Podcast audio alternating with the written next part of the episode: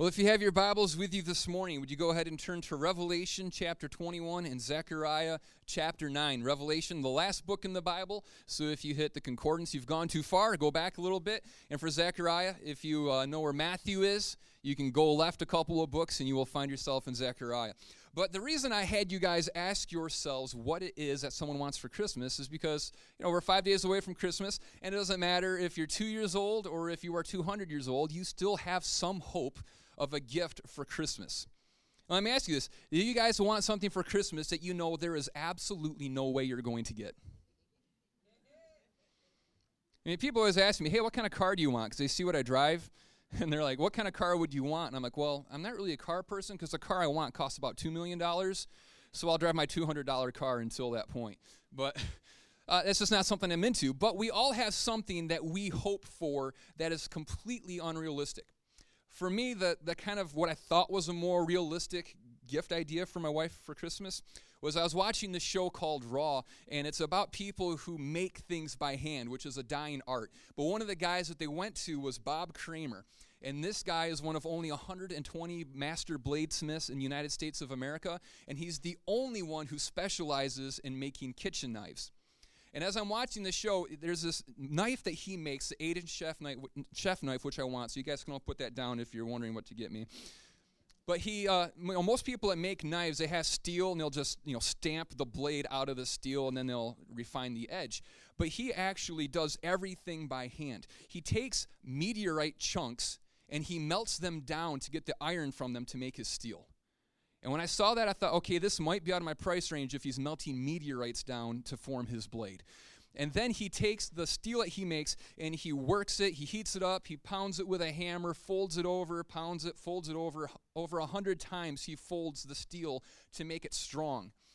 And then, after about a hundred hours of working this knife and creating the edge, he has the finished product which he tests it by taking a one inch braided rope. He holds it up, he suspends it in the air, and he can take the knife and just chop through the rope like that.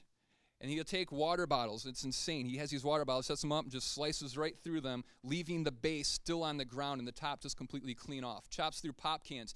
He'll take two by fours. He can chop through two by fours with this kitchen knife that he makes. And then after he's done with all that, there's no nicks on the blade. It's so strong that he's able to shave arm hair off of you after doing all of that. And after watching this show, I was like, I need one of those knives. Like, I cannot be happy again. I, I need one of these knives because when I'm chopping celery in my kitchen looking like an idiot with my knife, I'm just thinking, I need one of these so badly. I don't know why that desire stirred up inside of me, but it did. And so I hop online and I'm trying to check out and see some knives on his website, and I discover that it's a four-year waiting list. I'm like, okay, it's you know, good things are worth waiting for. And then I see it's about a ten thousand dollar price tag. I'm not deterred by this though. I think, well, someone's selling these on eBay, surely. And so I hop on eBay, you can't find any. I'm looking up chef forums, looking in their for sale section. You cannot find these knives. They are impossible to get. But I'm still thinking, and this is what this is how sick I am. I'm sitting there after a couple of weeks of trying to figure out how to get one of these knives, and I'm like, maybe God's just going to bless me. Maybe there's going to be some well to do chef that retires someday, and he's like, God speaks to him and tells him to give this knife to, to Jeremy and Ann Arbor, who he's never met, and I'm going to get this incredible knife. And that's my hope. And that's, you know, that's, that's just throwing it out there. That's hoping against hope to be able to get one of these knives somehow. And then after a couple weeks of doing this, and I'm looking at the website one more time in the morning, I'm, I have pictures on my phone of them, and I was like, they're just so beautiful. They're these incredible knives. And I've been looking at it, and then Anna's like, you got to play with your children once in a while. And I'm like, wow, okay. So I go and I'm playing with Brielle, and I'm thinking about the knife, and she's jumping up and down, and I'm laying on my back on the ground. And she jumps up into the air, and she uh, tucks her legs up and lands directly on my abdomen with both of her knees. Now that hurts. When you've had major abdominal surgery six months ago, it really hurts. And I was just like, oh, that did not feel good. And uh, it, the pain went away, and then I was changing my shirts a couple hours later, and I have this big bulge at the top of my incision. I'm like, that doesn't look good. It's called a surgeon. And they're like, yeah, you got to go to the ER. So I spent seven hours in the ER And as I'm sitting there the whole time, I'm just thinking, I hope I don't have to have surgery. I hope nothing's wrong. I hope I'm okay. And I'm thinking, why did I spend all this time hoping for a knife? Like, I can't tell you, for seven hours while I'm waiting to see the doctor, I'm thinking, I put, why did I think I needed a knife? I just don't want a knife to be used on me now. That's what I'm thinking about knives. But I've spent so much time with my heart going out to this thing that I don't really need. But that's the way hope works for us a lot of times. We're all people who have hope in something. It's a part of what makes us human is there are things that we hope for. But are we hoping for the right things? And so this is the first question I would ask you this morning. What are you hoping for? Is what you're hoping for something that you really need? Is what you're hoping for something that would change your life. Because what happens so many times is we hope for the wrong things, like $10,000 kitchen knives. And it masks what it is that we really need. Sometimes it's a conscious thing we're trying to distract ourselves from the real need that we have in our life. Sometimes it's something that we're not even aware of. But we need to make sure that we, as people of hope, are putting our hope in the thing that we really need. And then the second question I'm going to ask you is what are you hoping in? Because the strength of your hope is only as strong as what it is that you are hoping in. Now, for me, the realization of getting a Bob Kramer knife, that's never going to happen. Because my whole hope for is that God's going to speak to some rich chef and tell him to send me a knife. That is not a strong hope. That is something that will not be fulfilled. And so, so many times we're hoping for something, even if it's a right thing, but what we have put our hope in to bring about the fulfillment of this is something that is weak. How many times do you put your hope in yourself and what it is that you're capable of doing? Maybe God speaks to you something that you're supposed to put your hope in, something that you do need in your life, but the strength upon which you put your hope is so weak that it's bound to fail you. And what happens then is that hope turns to disappointment inside of you. So we have to know what it is that we should be hoping for. And we have to know what it is that we need to be hoping in. And that's really the backdrop for the whole story of Christmas. Christmas is the ultimate story of hope because Jesus came to give hope to us. He came to be not only the one that we can that fulfills the hopes that we have, but he's the one whom we hope in. He's the one who's able to fulfill the hopes that we have. But so many people miss this incredible gift that God sent them when Jesus came to the earth because they didn't know what it was that they should be hoping for, and they didn't know who it was that they should be hoping in. Now, at the time when Jesus came, Israel was an occupied nation. And many times, what it is that you're hoping for is dependent upon the circumstances in which you find yourself. See, they're being ruled by the Romans, and what they're looking for, what they think that they need, is for someone to come along and to lead a violent revolution to overthrow the occupying force. They think that all of their problems are related to the fact that they aren't free. They think that if they could just get rid of the Roman rulers, that everything would go well for them again. And they're looking for God to send them a Savior who's going to overthrow the Romans, who's going to reestablish uh, Israel as a nation that is envied by the world, is going to restore economic prosperity to them, and who's going to restore the temple as being the center for the worship of God. They're looking for the military hero to come riding in on the white horse, which is why it's so interesting that when Jesus did go to Jerusalem, he came in riding on a donkey. That's why so many people missed it. Everybody was looking for a Messiah who would bring them the things that they didn't need. See, they were looking for their Messiah to be born of a royal family. But Jesus wasn't. He was born to a peasant family in a manger. Instead of leading a violent revolution, he blessed his enemies and he laid his life down for them. Instead of defeating the Romans, he defeated sin and death. Instead of making Israel a great kingdom, he brought his kingdom to earth and invited all people in. Instead of causing them to financially prosper, he caused their souls to prosper. And instead of reestablishing the temple as the center of the worship of God, he sent the Holy Spirit to us to build us into his living temple where he would dwell. See, Jesus didn't come to bring them any of the things that they had wanted because what they wanted wasn't what they needed. So, what did Jesus bring? The one thing he brought was the one thing that none of them even knew that they needed. Jesus said, I came that you might have life. Why would he come to bring life? He's making a statement when he says, I came to bring you life. Because if he came to bring you life, the only people that benefit from that gift are dead people. In saying that, I think it was a hard thing for people to accept because they didn't realize that they were dead. And not in that cheesy Bruce Willis and his sixth sense kind of a thing either. And if you haven't seen that, I'm sorry I ruined it for you, but it's been 20 years, so no more spoiler alerts.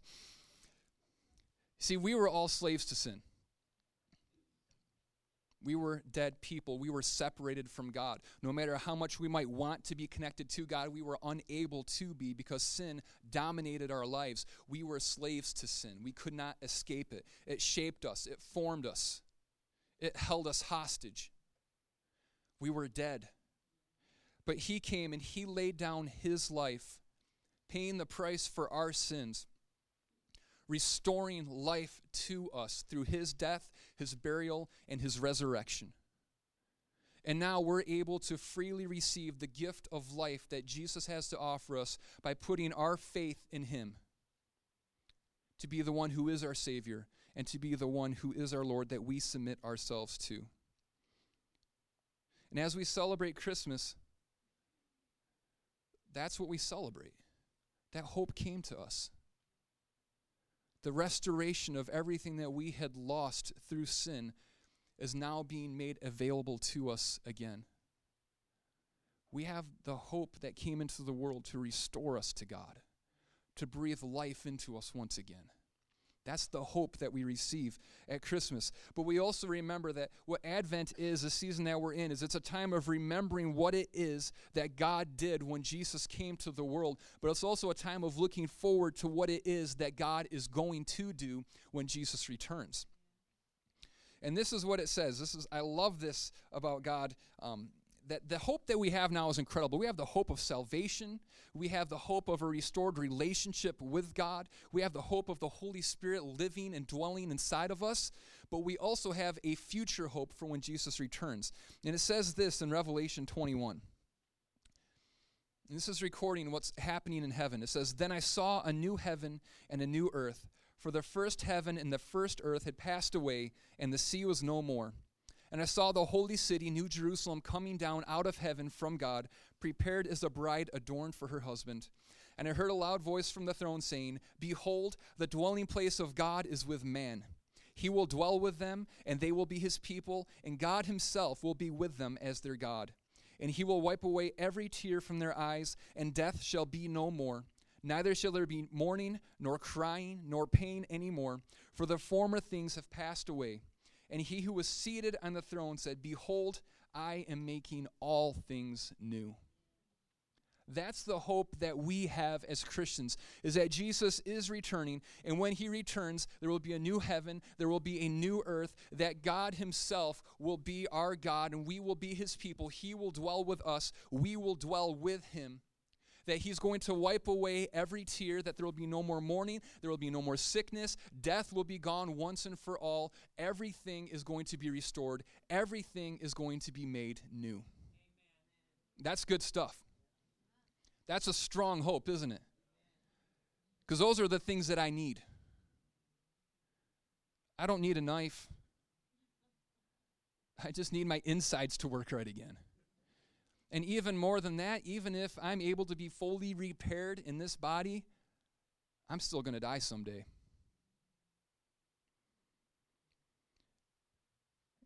And all the hope that we have in the world for the things of this world mean nothing when the eventual resting place for all of us is the grave. Jesus came to restore hope to us so that we would know that we might go through some stuff right here and right now. Jesus went through some stuff. We, as his disciples, are going to go through some stuff. But the hope that we have is that everything is going to be restored, that everything is going to be made new. There will be no more crying one day. There will be no more sickness. There will be no more mourning. I mean, when I think about those that I've lost that I love, that's a pain. It's a very real pain. And this can be a very hard time of year for those of us who have lost someone that you love. But the Bible says that we don't grieve as those who have no hope because we have the promise that one day we will be reunited with our loved ones who have gone before us. That all the saints, all of those who have put their faith in Jesus Christ, we have eternal life. That's the promise that we have. That's the hope that we have. All things will be made new. I love how God spoke to Zechariah. And he addresses this. And it really, it's a verse about identity. And I don't think a lot of times we view it as a verse on identity, but really it speaks to who we are. And this is God prophesying because at this time, Israel's found themselves in a bad place again and they're wondering, are things ever going to be okay again because we're in such a bad place? In Zechariah chapter 9, God says this through the prophet Isaiah. He says, Return to your stronghold, O prisoners of hope. Today I declare that I will restore to you double. The first thing that he says is, You are a prisoner of hope. That might seem like an odd term. Have you ever thought of yourself as a prisoner of hope before? Because usually you think of a prisoner, that's a bad thing. So when you think about what is a prisoner, when you're a prisoner, that shapes your identity. If you ever go into a prison or know someone who's done time, they don't get to make choices for themselves. They're held captive. They're not there because of their will. They are held captive in a prison. They're not allowed to make choices. like, hey, I want to have Froot Loops or Apple Jacks today. It's like, here's what you get to eat today. It's like, hey, I think I'm going to go visit so and so. Everything that you get to do is dictated to you and it changes the way that you think. You don't think like you used to. Now you begin to think as a prisoner within the confines that have been set up for you in which you exist. And the same thing happens for us as people of hope. We're held captive by hope. When you come to the realization of who Jesus is and what it is that the God who nothing is impossible for is able to do in your life and able to do in your situations, when you begin to recognize that through the struggles that we go through here on earth, it's not the end, it's not the final say in what happens, but that Jesus is returning, that we have the promise of eternal life, that all things that are bad in this world are going to pass away, and that newness is going to come, that shapes the way that you think. It transforms the way that you think. And you begin to find yourself as a prisoner of hope. So when someone comes to you and they share with you a terrible situation in which they find themselves, you don't think limited to the situation anymore. You begin to think through the lens of the hope that God has given you. We're prisoners of hope. It changes the way we view the world around us. When someone comes to me and they say, Hey, can you pray for me? There's this sickness. Can you pray that my marriage is falling apart? Can you pray? Whatever it is, I never look at the situation and say, Oh man, you're done. Like, I'm sorry, there's nothing that can happen here. I remember one time one of my grandparents was sick and they were passing away, and I shared that with a pastor and asked him to pray, and he said, Well, it kind of sounds like God's already answered that prayer. I was like, What? Thanks. I asked you to pray for my sick grandpa, and you're just telling me that he's going to die. And that ended up happening. But you know what? I'm a prisoner of hope. I don't think through that lens. I'm still going to put my hope in that God can work the miraculous. Regardless of what it is that I see happen, I'm still a prisoner of the hope that I have in Jesus. And thank God my grandpa made a decision to follow Jesus a month before he passed away, and I will be reunited with him for all of eternity in heaven, and he's there united with Jesus right now. But I am always going to pray for hope to come and to be manifest in this world. There have been people who came to me, marriages are falling apart, people that, you know, affairs are going on, and all kinds of lies and deceptions. And I don't think, you know what, you guys are headed for divorce, this is the end. I say, let's go to Jesus and let's ask Him to do something miraculous here because He's able. When someone comes to me and they're sick and something really bad is going on in their life, I don't think, hey, man, let's make our final preparations. I think, let's go to the throne room of God and let's ask Him to bring healing into this situation. Whatever the situation is that you find yourself, you need to remember that you are a prisoner of hope. It needs to shape the way that you view the world around you. It needs to determine the way that you pray, the way that you live, the way that you act.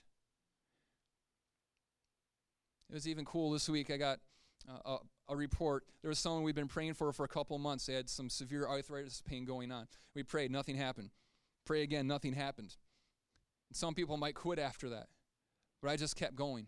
And we kept praying and kept praying. And this week he let me know that Jesus had healed him and the pain from the arthritis was gone. Isn't that awesome? Why do we keep praying in the face of what looks like nothing happening? Because we're prisoners of hope. I've prayed for people and they've died. I don't know why some people are healed. I don't know why some people die. I don't know why I've prayed for people and they're healed and I had to go through surgery. My job isn't to know that. I'm just the prisoner of hope. I pray Jesus does what he does. And I'm not in control of what he does. I just choose how it is that I'm going to think. Some of you guys, you're in some bad situations right now. It Might be children that are far from the Lord. It might be your marriage is falling apart. It might be sickness inside of your body. It might be financial things that are going on. It might be hopelessness or depression that you're dealing with. There are things that you're going through. But you can't view it as the way that the world views it. You need to remember that God says, You are my prisoner of hope, and that you have the hope that is in Christ Jesus. So you never give up, you never give in. You keep on petitioning me, you keep on seeking me, and coming after the throne of heaven. That's your job. That's the way that we're supposed to think. And then, number two, he says, return to your stronghold. Now, in a battle, when things get tough and you're being overwhelmed, what do you do? You turn and you run back to your stronghold where you will be safe and where you will be secure. And this is what God is saying is that there are times when you're feeling overwhelmed by the situations that you're in. You've been out there and you're fighting that fight, but you're beginning to lose hope. When that happens, you turn and you run to your stronghold. You return to your stronghold. And what is our stronghold? Jesus. Jesus is our stronghold. He is the one that our hope is in. And that's why our hope never disappoints us. See, if your hope is only as strong as what you're hoping in, then you have a strong hope when you hope in Jesus. Uh, it sounds crazy thinking that we're putting our hope in that we're going to be raised from the dead. But if our hope was in anyone else, I would say that is crazy. But you know why I have that hope in Jesus? It's because He's already done it. When I want to work on doing electrical wiring in my house and I call someone for help, I'm not going to call someone who's never done electrical wiring before. That's not going to turn out well for me or for anybody else. I'm going to call someone who knows something about electricity and wiring and not frying yourself. When I need help, when I need the hope of eternal life and defeating death, you know who I'm going to go to? The one who's already done it. If Jesus has defeated sin, if he has defeated death, the grave, think about that. He raised from the dead and is seated at the right hand of the Father now. What can't he do? We have the God who nothing is impossible for. And he demonstrated that in being raised from the dead. So, what is it that he can't do in our situation? Is there anything harder to beat than death? I don't know anybody that's beaten death yet. Billions and billions of people have tried. Nobody's been able to do it yet. One person, Jesus. He's our stronghold. We can put our faith and our trust in him because he's proven himself to be worthy. And then, number three, God will restore.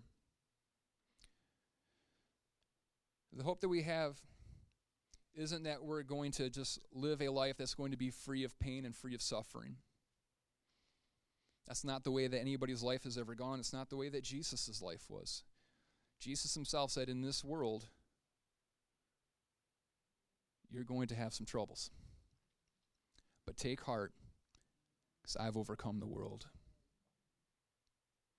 So many times, what happens is we as Christians, you'll see people make a decision to follow Jesus and they're all excited about it, and then they come into some kind of a hardship. They run into something where they look at it and say, God, how could you have allowed this to happen to me?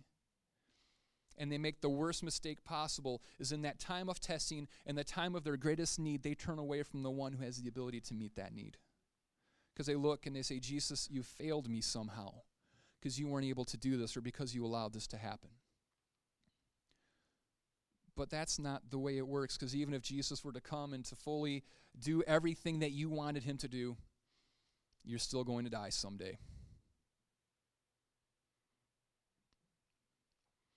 And that's why God says, I'm going to restore to you. I'm going to restore double. We go through pain. We go through suffering. There are things that I can't explain. There are things that I don't understand. All I know is that we live in a fallen and a broken world that's under a curse, but that we have a God who is so good that he was willing to leave the glory of heaven to enter into this fallen and cursed world, to live as one of us, to live amongst us, to humble himself to the point of where he would serve us, to go to the cross, to pay the price for our sin, to restore relationship for us, to invite us into his kingdom. And that the day is coming when he will fully restore for every loss that you've gone through, through every hurt that you've endured. He will be there to comfort you through it says that he will wipe away every tear, that mourning will be completely gone, that we will live forever dwelling with our Father. And that's better than anything else that we could ever hope for. In 2 Corinthians 1:10 it says this He has delivered us from such a deadly peril and he will deliver us. On him we have set our hope that he will deliver us again. We have the hope that we find in Jesus. He came to live amongst us, and now we have salvation through him. He's restored hope to us. And we also have the future hope of his return and what that's going to mean. And we can put our hope and our faith in him because we've already seen what he's done in our lives when I look at who I was when Jesus came to me, when I look at the things that He's delivered me from, the things that He has taken me into, I'm able to look at all of the loss that I've gone through and still have my hope and faith in Him, knowing that He will restore.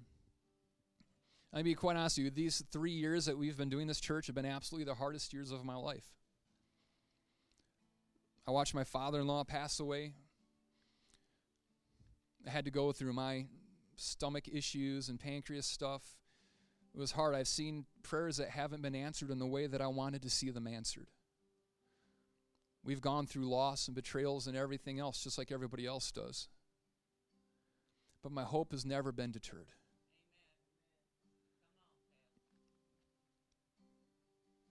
Because my hope is for the things that I really need. I have moments of wanting stupid things but I know what it is that I really need. And I know the one who will lead me into all of those things. He delivered me already, and He will deliver me again. Would you guys stand with me this morning?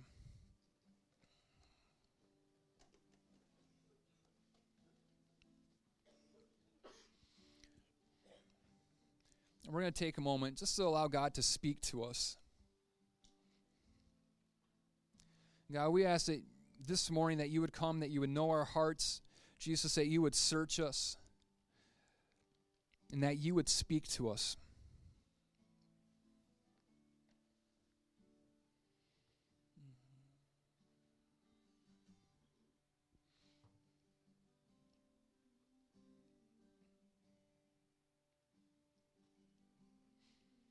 I encourage you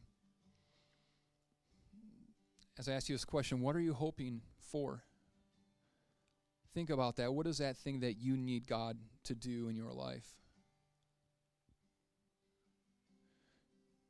Have you been hoping for things you don't really need? Maybe there's something that you need to put your hope in from God. That maybe you've been too scared to trust Him for. Something you thought was impossible for Him.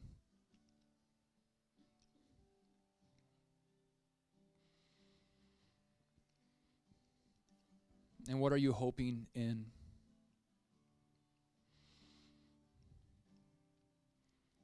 Have you limited your hope to what it is that you're capable of doing, to what others are capable of doing for you? Have you been hoping for luck or circumstance? Or have you had that realization that you can put your hope fully and firmly in Jesus?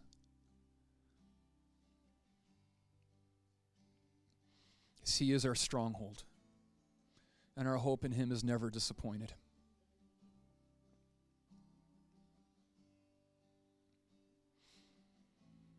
I encourage you now, just take a moment. That thing that you're hoping for, just bring that before the Lord. Tell Him what it is that you're hoping for, what it is that you need for Him to do inside of you. And maybe it's in your marriage or something that God needs to do to work some forgiveness, to restore passion, to restore uh, trust, to restore commitment. Or maybe it's for a relationship with a, a parent and a child, and there's been some distance or some disconnect, and you need God to come and to work restoration inside of that.